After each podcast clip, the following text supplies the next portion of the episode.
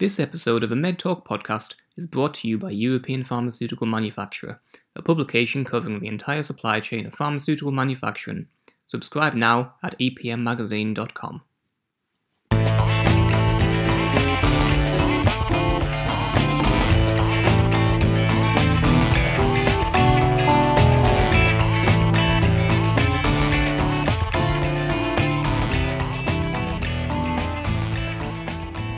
Hello and welcome to the latest episode of the MedTalk podcast, the podcast that brings you the latest news and issues in life sciences. I'm Ian Bolland, the editor of MedTech Innovation News, and I'm joined by my colleague, the editor of European Pharmaceutical Manufacturer, Reece Armstrong. Reece, it's been another another week of just wow. yeah, it's it's all going on again in the world of life sciences and particularly COVID nineteen. Obviously, is all that's always going to be the big story yeah, it's a, it's a big story for me as well. Having a jab this week. You did. How did? Um, do you want to tell our listeners how that went? I fainted after eight minutes in the waiting room. oh no! I mean, I, I, was I was just sitting there nicely, and then I just felt this wave come over me, and then the next second there was a nurse looking over me, just saying, "Are you all right?" Which is quite an ironic question when you've just fainted and I've got a massive bruise on my head. So yeah, I'm, I'm absolutely fine. No, no, in all seriousness, she was brilliant, and uh, God bless the NHS. That's all I can say. Yeah, and you, have had your first dose now, so you, you can't complain too much. No, I can't. And side effects weren't so bad either, and I think I'm one of the lucky ones there by the sounds of it. Just a bit of a sore arm.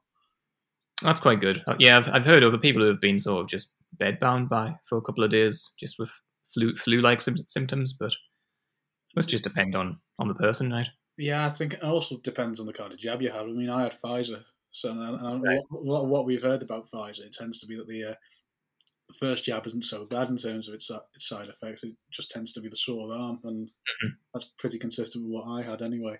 Oh well. But enough about me. And uh, sore arm, sore head.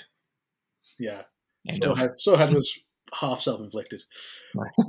but uh, enough about me. Let's get on to the wider pandemic news. Um, after all that positivity that we've had about the UK, uh, the Indian variants are probably giving us concern to grit our teeth. Um, the variant known as B1617.2. Um, it's it's interesting because they uh, they've highlighted areas such as uh, Blackburn, Bolton, certain areas in uh, in London as well. Um, it, and the it seems to be a case of the surge vaccination going on in these areas as, opposed to uh, as well as surge testing and on top of that it's it, that any kind of small uptick that we're actually seeing in cases at the moment does seem to be spurred on by the Indian variant.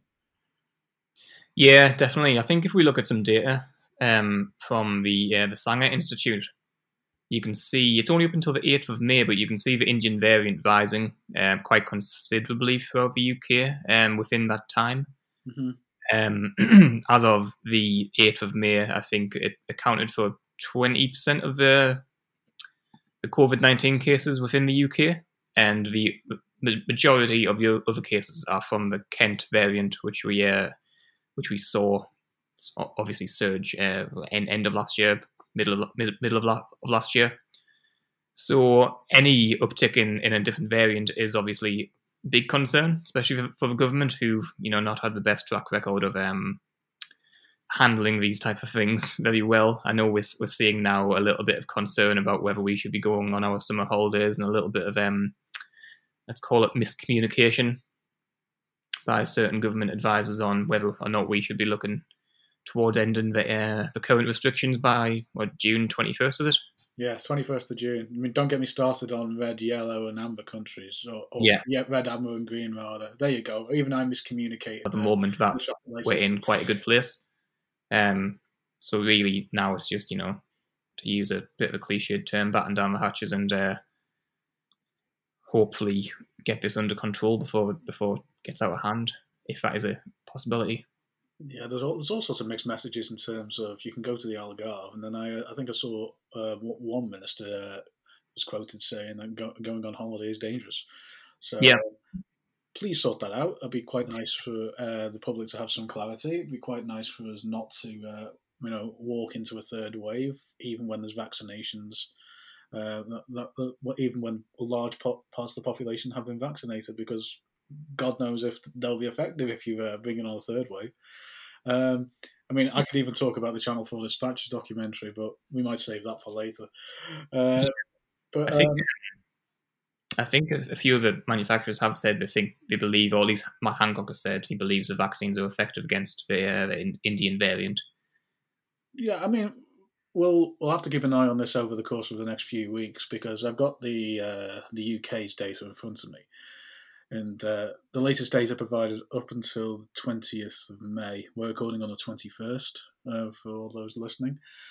So it suggests that cases week on week are up 0.2 percent, which is that's probably not it's probably a negligible figure in one sense in terms of I think they actually expect this current rate of infection, if this is to last all the way through the summer and then into the autumn, they'll be pretty comfortable with that. But I think the it's down 11% in terms of patients admitted to hospital and deaths within the 28 days of a positive test. They're down. They're down 26.5% as well. So in that sense, th- th- those two areas um, if if they end up going into the red significantly in the next uh, in the next three weeks, then it's then it becomes an issue, and then it becomes a real a real test of we can't just vaccinate our way out of this. Mm-hmm. Yeah, I think those figures there are quite quite positive. Really, I, I, I would have thought with the sort of the loosening of restrictions we, we we've seen so far, you know, being allowed to meet up with, with more people out, outdoors, a lot more people going to the pub and stuff now. Now, even even if it is sort of managed out, outdoors. Um, yeah, I thought that figure would be a little bit higher, to be honest. Yeah, well, um, it's, it's, good news that it that it isn't, and um, yeah, and uh, so far I think yeah, the, June the twenty first does look like the likely date for a return of some semblance of normality. Uh, I'm just going to have a look at the uh, the CNN chart now, where we've got vaccinations around the world, and this tends to be a little behind on a couple of things, but I think it's noticeable now. We're seeing lots and lots of certainly the EU member states. This this one they're out now. Um, uh, I think Germany's at 52 doses per 100 of the population. We're compared the UK, by the way, for you, for your references, at 86. Um, we're at, and we're at 70% of the adult population has received its first dose. So the UK still going great guns after a lumpy a, a lumpy spell on supply. Um, but yeah, it appears that everybody else is catching up now. Everybody else is actually getting their act together, and you know that that's that's the best news really. If everyone's vaccinated, there's hopefully little chance of us having to live through a third lockdown and a fierce wave uh, yet again. Yeah, of course. I will add a little caveat there in saying that it's mostly the well-developed countries who have who are starting to see the, um, the uptake in, in vaccinations. We've still got a bit of a long way to go globally, but we are seeing the, the more developed nations um, beginning to get their vaccinations in order. Yeah, I mean, you've actually uh, mentioned this on the agenda, and I know it's a little lower down the agenda, but we may as well come on to it now because you, uh, yeah. since the, you, you've nicely segued onto it for us, only 0.3% of COVID vaccines are going to poor nations, according to the World Health Organization. Um, I actually tried to have a look at this COVID tracker, but uh, unfortunately, my uh, my internet had decided not to show it me. My antivirus decided it was a dangerous site. So, can you tell us all about it, please? um, yeah, so that story comes from uh, Dr. Tedros, the Director General of the World Health Organization, who, in a, um, a media briefing on the 14th of May, I believe, um, just warned about the you know the, the, rise of vaccine nationalism, which which we've seen and which we've spoken about at length. So I don't want to go into too much of that. Um, but what he has said is that this dependence on wealthier countries handing over vaccines to poorer countries and developing nations um, isn't working. This trickle down effect um, has only resulted in 0.3% of the current vaccine supply going to poorer nations and developing nations.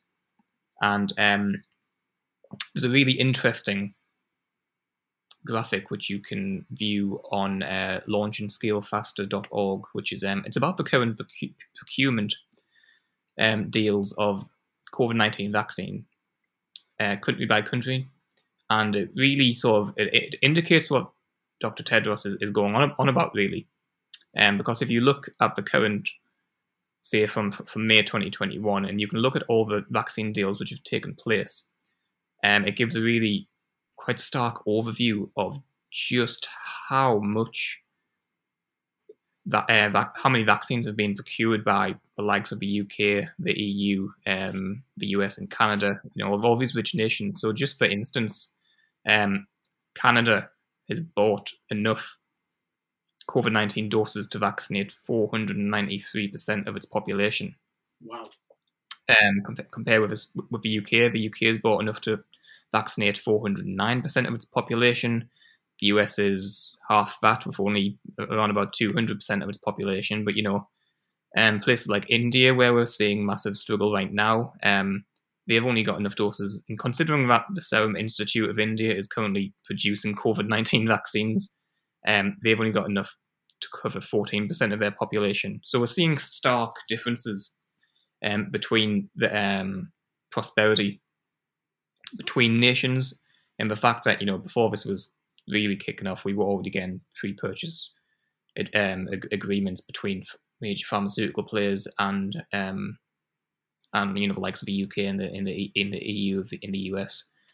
Um, and I, I write about, about this in my latest editor's desk, and I, you know, I argue the fact that yes, you can say that. Well, that's unfortunately just how capitalism works. Pharmaceutical companies are at right to seek um, seek paybacks for you know the, the costly R and D that they've undertaken. Um, there are other arguments outside of that. The fact that AstraZeneca vaccine was largely funded by the public and you know government grants and stuff like that, um, which come into play during this. But just overall, the fact that the system isn't really geared for a global vaccine procurement strategy, you know, and that's why we're seeing these vast differences um, around the globe. I'm glad you mentioned the AstraZeneca thing because you know it's it's fair to say that there is while there is um, um, how can I put this politely? At least AstraZeneca have been good enough in, ter- in terms of the cost that they're passing on. They, they're literally selling this at cost. Yeah, yeah, they, um, they are. I know there's a few arguments saying that once the vac- once the pandemic is declared over, which could be by June 2021 when the WHO declares it. Not that they are going to declare it, but that's some of the earliest dates I've seen kicking about. Um, then they can begin selling it at cost um, you know, at, at, at, at profit. Sorry. Um, so it's not set in stone there, but are some caveats in terms of AstraZeneca's deal there. Um, Oxford University have also seen that um, they didn't really have to partner with AstraZeneca. They, they were going to make it into a um, a public IP sort of project, but then AstraZeneca want, wanted wanted that deal, which sort of makes sense because you'd rather partner with a major pharmaceutical company who has the infrastructure to develop all the vaccines and develop your IP, especially in times of you know a global pandemic when if they have the best infrastructure to get it out to patients, then it makes sense. Um, but yeah, just there's a few arguments floating around. I'm trying to stay as unbiased as this on, on this as possible, um, because you can sort of I think you, you can stray the line and, and see both sides of the argument that people people see, but um, yeah, it's a, it's a tough one, especially you know how you know how you gauge your profitability in terms of, of, of lives lost as well. And ultimately, I do believe pharmaceutical companies are in it for the, the overall good of of of patients. You know, I don't think there's any sinister plot at, at hand. I just think it's I think it's more the overall markets issue that needs to be resolved, or needs or at least needs to be looked at from potentially a governmental perspective as well given that you've mentioned that, I'm going I'm going to mix up the agenda again because you actually uh, touched upon something else that we're going to come on to, and that's the US waiver of yeah. certain pharma patents. Because uh, one of the things that was really stark about this when I saw the news come out was the share prices, and you actually just had this basically do you remember Ed Conway on Sky News after the Sunderland vote in the EU referendum? It was it was not a dissimilar graph to that when, when you showed the pound against the dollar. It was just a steep trend down. Yeah, definitely. Um, the, the shares definitely shot down. I think Moderna took a big a big hit on that on that day. Um, I think overall, if you look at the, the um how much the shares have risen, it's it's quite it's not that tangible of, of a dip overall since you know they got into the since since they announced uh, their COVID nineteen vaccine. Their share, the share price was oversaturated to begin with. Well, potentially, you know, it might have had. It, you know, it's it's obviously skyrocketed since um, they came onto the market and got their vaccine vaccine out. So I think the dip when the waiver was announced um, makes makes a lot of sense, but maybe isn't that impactful as, as some people might might see it. Just you know, taken on, on that on that day compared to how well the company's doing right now. Yeah, I think I just uh, I, I just like the start graph, just showing it. It was. It oh yeah, it was it was quite quite alarming when you see it. But also, you know, that speaks into the argument about why, at least from from the profit angle of it, uh, why pharmaceutical companies aren't particularly keen to do it. I haven't looked into this enough to comment on it massively. What I do understand is there is a bit of trepidation that, you know, if we're saying, yes, you can share this IP to companies, it's now public knowledge, essentially, you know, why would a company in the future want to risk that happening if they're not going to get the return on investment they require? Mm. Um, I understand it from that sense. I also understand that, you know, this is a little bit of a different time than regular drug development, and measures need to be made to get a vaccine. Um, you know, across the world essentially to everybody who needs it. So a lot of grey areas. I think. I think you can you can understand where some people are coming from. You can obviously understand the, the need to, to, to make these um, IP available to other co- companies who can manufacture them and help out. Yeah, um, well, just stay on vaccines for one moment because um, I think we actually talked about um, vaccine side effects. I apologise at the moment. I have a young cat in the room and he is currently nibbling at my ankle. So uh, apologies if I'm struggling to get my words out here, everybody. Um, but yeah, there was an interesting release that came through where it suggests that given that some of the side effects of that have been reported are are, are affecting adherence adversely. Um, is this something that you buy? Well, adherence in, in the fact that they need to go and get their second dose. Yeah, I'm just trying to find the release now, actually. So I, I haven't heard of that. Um, that would be monumentally stupid on, on part of on the part of a vaccinated person who decides not to get their second dose because they felt a little bit under the weather, right?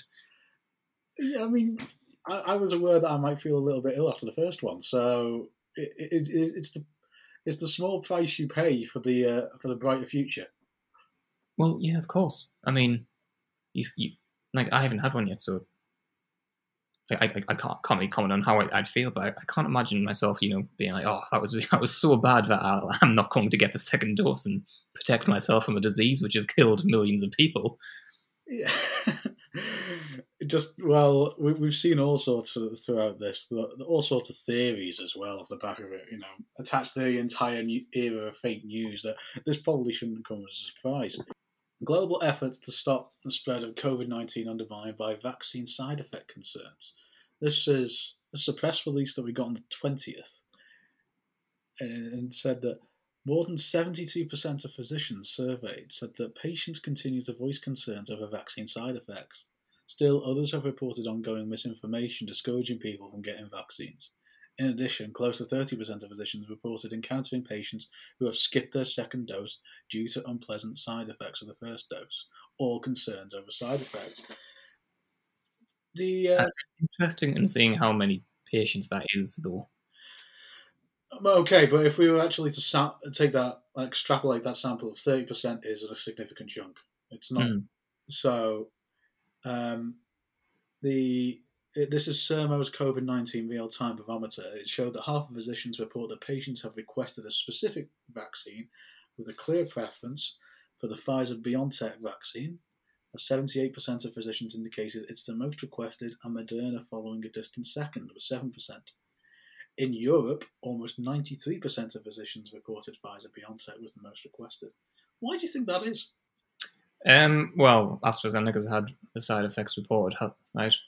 In the news Because quite a lot. Pfizer was one of the first out of the gate as well, wasn't it? Yeah. Um, and there's been less sort of hypothetical negative press around around that vaccine. Um, I'm a little uh, struck that Moderna's so low, though. Is that is that just because they, they followed so late, or Um, it might have been regulatory approval dates as well. I can't remember there's been. I can't remember if Moderna were uh, in the US first or not. yes, they must have been because they went in the US first and they came over. Uh, their first shot was a minister over here in April, I think. Right, yeah. So I think it'll just be the case of the fact that Pfizer's been the most available in, Obviously. in the UK at least. You know. But uh, they're certainly uh, they're certainly trends to watch. Um, I won't completely discount them, even though you know we, we don't entirely know the, the, the sample or that, that has been surveyed there. But I think it's a really interesting one to flag. Um, Just from my faith in the human human race itself, it wouldn't surprise me. you and me both. Um, but yeah, let's uh, move on from the vaccine side of things because I think we actually have an interesting uh, announcement from the government today, as Prime Minister Boris Johnson has. What is it he's announced again? He's announced a. Let me think. A plan for a global pandemic radar. Do you want to tell us more about this? Well, considering you sent me the news about half an hour ago, I can uh, I can try. Um, yeah, not not too clued up on this one, to be fair, Ian. But Oh my! Because we've only just seen we've only just seen this, like you said, half an hour ago. yeah, yeah, it, it was quite it was quite a late announcement, to, to be fair. Um, Yeah. j- just by reading reading it, it, it sounds like a positive thing. Obviously, it's going to be a positive thing. Um, global pandemic radar to identify and track new COVID variants and emerging diseases. I think the emerging diseases is uh, very important, considering just how ill prepared as a as a country and and and, and a world, I suppose. Um, we were for COVID nineteen. I think things like this are really essential um, as a surveillance network uh, going forward. I mean, And what the radar sort of con- consists of, um, it's basically a pathogen surveillance network which will save lives and protect systems. The, the press release says, and it will work by spotting diseases before they can cause future pandemics, uh, and then help enable the rapid development of vaccines, treatments, and tests. Um, this has come about after the Prime Minister has spoken to the World Health Organization um, and the Wellcome Trust as well, and it's just ahead of the uh, the G7.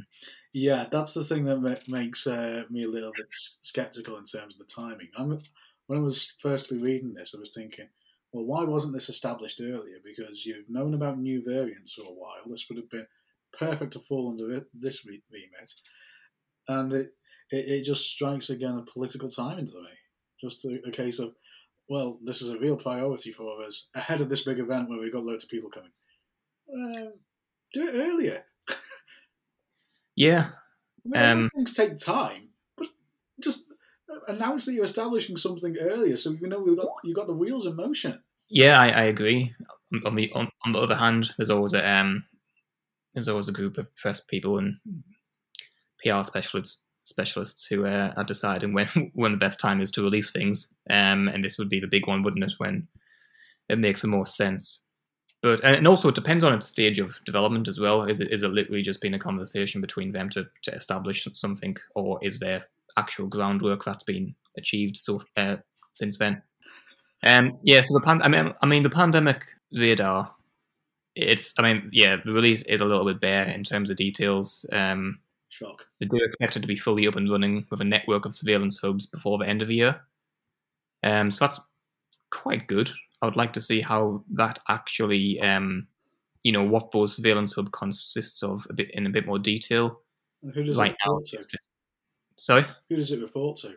um, I imagine it'll be the Wellcome Trust and the World Health Organization, and it'll be a collaborative thing by UK uh, in, international health agencies to collate that data.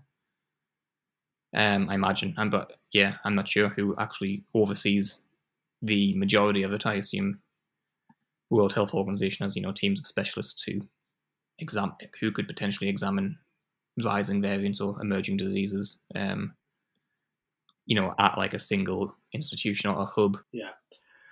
Well, there's still we just had a bone there. We need some meat on it. That's how I'll. Pretty much, pretty much. But this is, you know, like I, like I mentioned earlier, definitely needed for just looking back at how COVID nineteen was handled, and you know how late some of the shutdowns were. The fact that travel was still permitted so long into the pandemic, or you know all these type of things, um, things that we can learn from, and hopefully uh, this radar will help alleviate some of those concerns going forward. Mm, you're segueing onto another part of the agenda here, which I haven't planned to talk about yet, but here we go anyway. Public inquiry announcement. Hurrah. Uh, yeah. Ian, do you want to cover this one? I think you know a little bit more about it than I do. Well, I think this was after. Was this after Prime Minister's questions, or was it an announcement after the Queen's speech? It was Boris Johnson saying that spring 2022 was the likely time for a full public inquiry to be established under the Inquiries Act 2005, so it's likely to be chaired by a judge. So if you think of the inquiries in the past, like the Hutton inquiry into Dr. Kelly, the Chilcot inquiry into the Iraq War, you know, it'll be a bit like that. And I think anybody can be called, and I would be very, very surprised if all the frontline politicians involved are not called. Um, I just wonder why now. Because if you actually have a, Richard Murray from uh, the King's Fund, he's the chief executive, he actually said, now is the time to begin work on a public inquiry. The future course of COVID 19 remains uncertain, and there is an ever present risk of new diseases emerging. A thorough inquiry to ensure the country is ready to face future threats should not be shunted to the bottom of the government's to do list. I think that's a very neat way of, uh, of summing it up. I mean, I think I think there was yet again, I think there's just more politics in this. Is that he was trying to get ahead of the game, saying, "Well, I've announced when an inquiry is going to take place now." And then he, there's been all sorts about he doesn't want to distract health officials from dealing with the rest of the pandemic, which for me, if they're learning the lessons as they go along, why can't something? And I think I've argued about this in my my editor's letter previously. There are so many strands and so many organisations that need to learn lessons from this. Can there not be an independent review in the meantime? Can there not be, you know, an inquiry that focuses on one area and moves on to the next? So we're continuously, you know, refining and improving systems, and then we get to the to the nub of responsibility. It's it, it baffles me that they just kick this down the road. Well, it doesn't baffle me actually because I'm very very cynical about this current government, as people are probably worked out who listen to this podcast, but just come on and get it over and, and done with as soon as soon as possible, or get started as soon as possible. Over and done with would be, you know, it could take a long time. This one. Yeah, it's difficult to disagree with anything from the King's Fund there, and what you're saying as well, Ian. I think Johnson's just tried to score some political points there by announcing it, announcing it, like you've said. Um, and then at least people can argue, well, you know, an inquiry is getting done. Um, but that's about it for now. If you want some added skepticism from me, it'll be two and a half years into his term by then. I you think the inquiry is going to last about, hmm, I don't know, four and a half, five years, which isn't impossible, then and they've just abolished the Fixed Term Parliaments Act. I reckon he's going to go for a general election as soon as the inquiry is underway. It wouldn't surprise me at all. You heard it here first, everybody. Don't say I didn't warn you. but uh, there was actually a very interesting rundown in the Mirror as to how an inquiry can be covered. Uh, I think I may have touched on one or two points of this, so uh, this should uh, basically clarify anything I might have got wrong. Uh, it, it's basically what the probe will look like and how it will work. That's the headline. Um, because spring 2022 is when they start. Even that's vague. Spring 2022. I mean, there's, there's three months there. Yeah, spring is an entire season to cover. Yeah. Um. uh, it's yet to be confirmed who will lead it, but the Prime Minister wants to ensure the right person is chosen. I'm getting strong yes minister vibes here. Um, number 10 has said that if invited, the Prime Minister will give evidence under oath. And the terms of reference have yet to be set out. I mean, that's key, actually. I, I, I think once the terms of reference are published, there's there's going to be a. Uh, I think there's going to be more that is regardless, just because of just how wide ranging this should be. Well, yeah, it has to look into a lot of avenues for why uh, the UK's response was uh, as such for the COVID nineteen pandemic. Pandemic, Yeah, um, you know, procurement de- uh, deals, uh, PPE, uh, vac- vaccine conversations. You know, everything, health responses, travel shutdowns. God, you can you, you can just keep on going, right? yeah. I mean, the Mirror have got locking down, care homes, PPE, borders. Um, Yeah. I think even now, widespread mask wearing. Remember that? Remember when we were advised, oh, it won't make a difference, and now we have to wear them going into shops. Eat out, Yeah. help out. Uh, test and God, trace. Uh, that's just a few. That they're your starting points, though. Blimey, we could have a lot to talk about. it's yeah, it's strange because right now, because of where the UK stands with its vaccination progress, it's almost as if you can look back and not realise what a shambles it was at, at the start. Certainly, opinion polls will tell you that. Really, yeah, I wouldn't be surprised by that. Yeah, I mean, I'm not actually referring to the headline voting intentions of political parties. Yeah. If th those who follow me on Twitter will know I'm a bit of a, an opinion poll nerd. I actually did a dissertation on this. Um, but it's a case of you actually look at satisfied or unsatisfied with the government's pandemic response. Uh, There, there has been crossover to say it's positive again. Finally, the vaccination rollout. I think that's been borne out in local elections as well. I mean, any further political discussion, tune into your uh, political podcast. This isn't one, though it gets dangerously close. Sometimes it almost gets there. Sometimes it almost gets there. I think we try and stay on the right side of the line. It's just very hard to avoid at the moment. But Yeah, it, well, it always is when it's uh, such. Well, you know, it's always going to encompass political uh, talk when it's something of, uh, of this magnitude. yeah, we'll go off the politics for a second and then come back later because we've still got the social care aspect to cover. But I think you actually mentioned that AstraZeneca was in the news again this week. Yeah, AstraZeneca is it's having a hard time at the moment. I almost feel sorry for them. I was about to say I feel sorry for. Yeah, I, I can't really feel sorry for a company that size, but um, you know, I'm sure they're doing okay financially. um, but the um, yeah. So as of the 11th of May, last last last week, almost two weeks ago, uh, protesters gathered outside of their headquarters, um, as well as Oxford University, to demand that the company openly openly license its COVID 19 vaccine. Uh, demonstrations were organised by the um, organization Global Justice Now, and it's you know in just in protest to their intellectual property sharing practices in regard to the COVID nineteen vaccine. And they want them to openly license the IP and commit to sharing technology and know-how with the World Health Organization, and they want the Oxford University to commit to making all of its future medical innovations uh, licensed as well.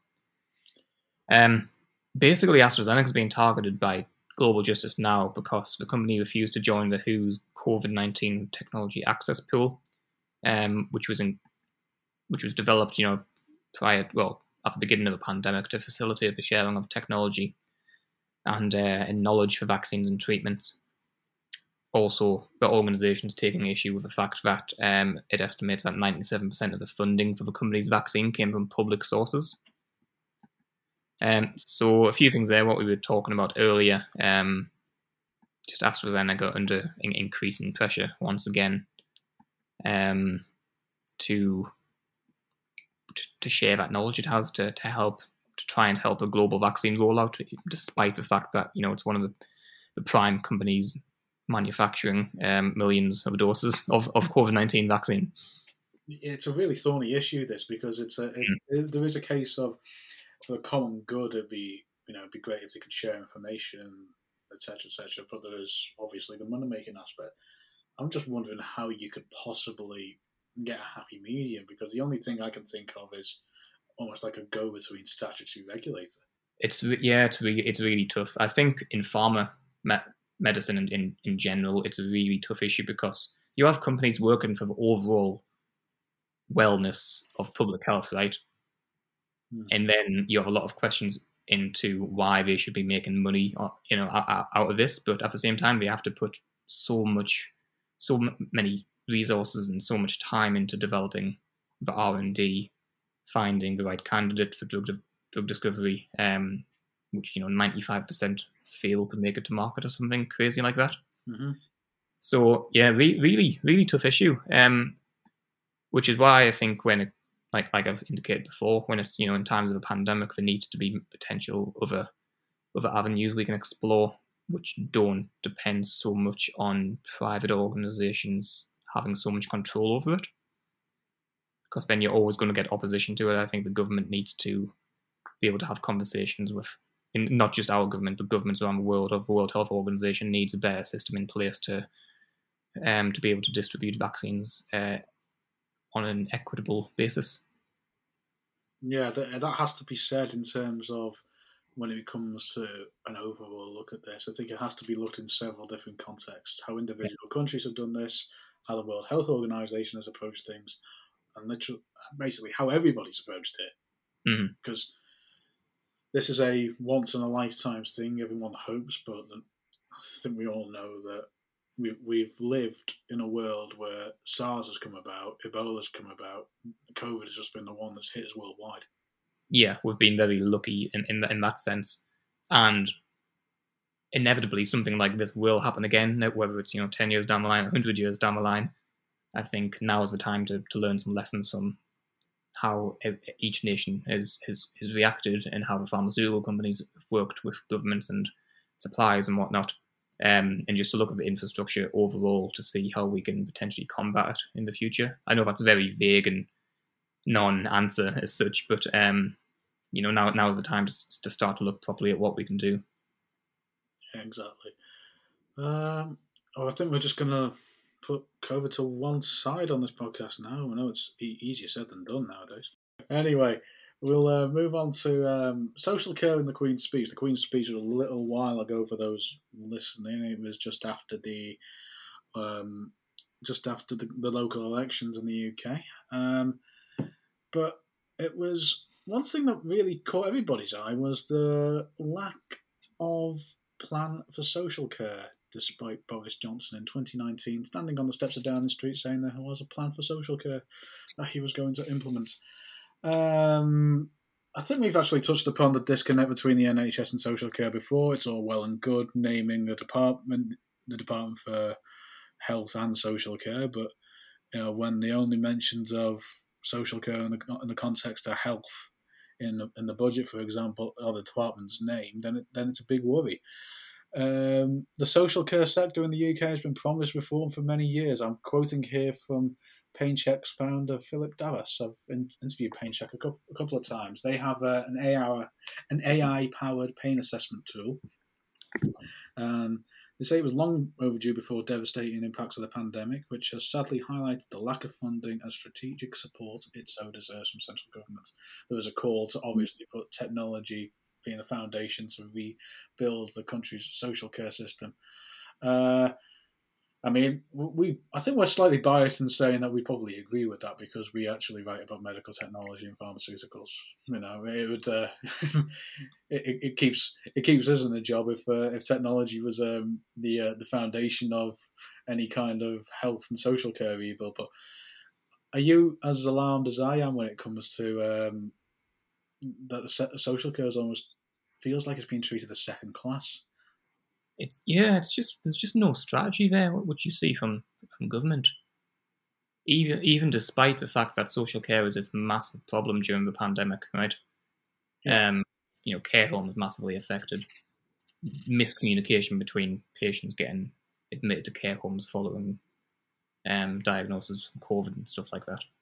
So just this, you know, this this should be right now prior, priority for re, for reform. I think um, especially when the government, you know, going on about, oh, we're trying to attract more nurses to the NHS, we're trying to build all these new, build all these new hospitals, um, quote unquote. Build, yeah, yeah. Um, and the fact that social care is just not even given a mention is just embarrassing. I've heard in the past, you know, certain policy proposals of integration of, but given that I think given that they've been running on two separate tracks for a while, that's obviously going to take you know a considerable amount of time because that will be another reorganisation of the NHS. Mhm. Funnily enough, Matt Hancock has uh, seems to have published a white paper which discusses a another reorganisation of the NHS, and it doesn't seem to actually bring social care into the fold half as much as it should do. No, his argument there that it's just it's you know the NHS is just this unfathomable beast, which is quite difficult to to organise at the best of times, and bringing social care into it is nigh on impossible. Or the fact that maybe just the infrastructure for the NHS is unruly, and we need sort of better, I don't know, better technology, just a better better oversight of the whole thing. Um, it's tough. Yeah, I mean, I don't any envy anyone sorting it out, but if you promise something, at least put something down on paper. Yeah, yeah, no, I, I I agree with that. Social care was made into a big issue when in 2019 by by the Conservatives. Mhm. Um, so the fact that they're not following up on that at all in any meaningful way is quite uh, disappointing. Yeah, um, I'll, this is actually a pretty good time to bring in the Nuffield Trust's reaction. The Deputy Director of Policy, Natasha Curry, said, Further delay to social care reform is a betrayal of the promises made by this government in its manifesto to give people who need care the dignity and security they deserve. From the absence of any detail included in the speech today, I'm not obviously referring to the Queen's speech at the time, it seems the commitments from the Prime Minister are becoming vaguer as time goes on. Yeah, I've heard that one before as well. And if you continue adding on, the NHS bill included today has the potential to bring together health and social care services more closely. The pandemic has shown why that is important. But the NHS has been through many restructures before. Yeah, I mean, just outside of the pandemic as well, look at the, um, the argument for longevity and the aging population, right? Yeah. Massive, massive health costs come from, um, you know, el- el- elderly citizens for chronic diseases and just more, more doctors' appointments, stuff like that, right?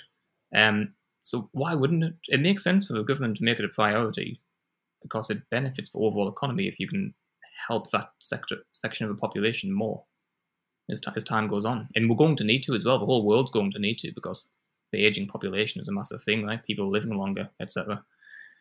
Yeah, I think. I actually think there is a will to sort it out. I just don't think they know what to do. Sounds about right. But I have a little bit of sympathy on a level because is it a case of are you going to try and bring it together as one system? Are you, are you trying to operate it as two systems, or are you going to have a point system in the middle to operate between the a national health service and a national care service? Mhm. I mean, I, I've I am, I am aware that I have oversimplified that somewhat, but I think that's what it'll end up. That's what it'll boil down to when they actually think about a structure of integrating health and care. Yeah, yeah. and if you look at the problems there for communicate communicating between the two systems and how unreliable certain systems across the NHS can be in terms of IT, for instance, then it becomes an even bigger beast of you know. I think there's all these ideas about how technology can make the communication of, of medical data e- easier, easier, but how do you implement that on such a massive scale and then across two different organizations as well? This feels like a massive podcast series that we probably should record one day. So if anybody wants to get in touch with us, feel free because this co- this, yeah, this, could go, this could go on for years and years, really. maybe tell us where we're going wrong, wrong as well, because I have no idea how to how to even approach this. Well, that that's a reason that we're not in government. Yeah, yeah. We're, we're, we're acutely aware of we don't know how to sort this out. okay. Uh, shall we move on? Because we've actually had a, a book to review, Reece. Um, we have. I I mean, the digital pill. What everyone should know about the future of our healthcare system. Um, I've managed to read up until digital therapeutics. Actually, I believe that you've been reading on the drug development side of it because you know that's your domain. Uh, Yeah. I think I think I've read about 70 75 percent of this book now. Um, I've just reached the um, the last part, and um, well, first of all, it, um, we'll introduce the authors. It's by Elgar Fleisch, Christoph Franz, and Andreas Herrmann. and it's basically you know, it's almost what we've covered for years, Ian, isn't it? Um, it's a succinct type of overview of the digital health industry and sort of how it's affecting healthcare. Um, how have you got on with it so far, Ian? How, how do you how do you like it? Do you dis- any parts you dislike, etc.? I don't really have much to argue with with you there. I mean, I think this is actually probably a good point to say. If anybody would like to pitch us stories on our, on our respective websites, read this book honestly because it, it, it, literally is, you know, what we cover. Um, yeah. there, there are a couple of things that I would in the foreword, for example, it said with the help of apps, digital physician assistants, automated mini clinics, telemedicine, etc., going forward, many more people, regardless of where they live and what financial means are at their disposal, got to have access to affordable and effective medical care. The this is, I think, I think I'm right in saying that in most of this book it is, it is predominantly US focused. We are introduced to, to a lots of examples of, of people having to, you know, I think facing health insurance problems in, in America basically when they come up against life threatening conditions, and some of the yeah. stories actually are pretty heartbreaking. And it actually there are a couple of instances where I just thought, thank Christ for the NHS, and let's hope it's around forever and ever. Quite frankly, yeah, um, it, it for, for all its faults, for all its faults, its principle and for the beast of an organisation is, as we've said, said, the principle of healthcare at the point of delivery that's free is absolutely vital for, for society, really, because some of those stories were up. I don't, I don't think I was expecting to get teary a couple of points in this book. yeah, well, there's examples of people having to, you know, losing their jobs and their health insurance, um, and just not being able to afford afford the treatments they're, they're giving people. Um, cancer patients not being able to afford the oncology needed. Um, yeah, the oncology work needed. Uh, the chemotherapy, sorry, for oncology. Um, totally forgot what that disease area was. um, but, again. yeah. um, but I mean, the one thing I found interesting about this book was was how it sort of um, the begin the beginning of it underlines the issue of where we are as a population with our with our overall health, I, I suppose. Um, how we're becoming more of an aging population, how we're all getting older, and the rise of non-communicable diseases and chronic conditions, which are adversely affecting the healthcare costs which are delivered.